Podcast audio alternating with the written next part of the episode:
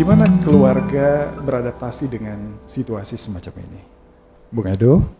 Dengan kondisi sekarang ya, memang eh, gimana ya, adaptasinya sih, memang awalnya tuh memang kita ya nggak siap ya, gitu. Karena memang ya pandemi ini siapa sih yang siap gitu kan?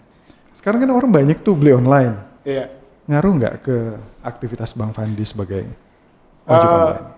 Ngaruh sih bilang bisa jadi ngaruh.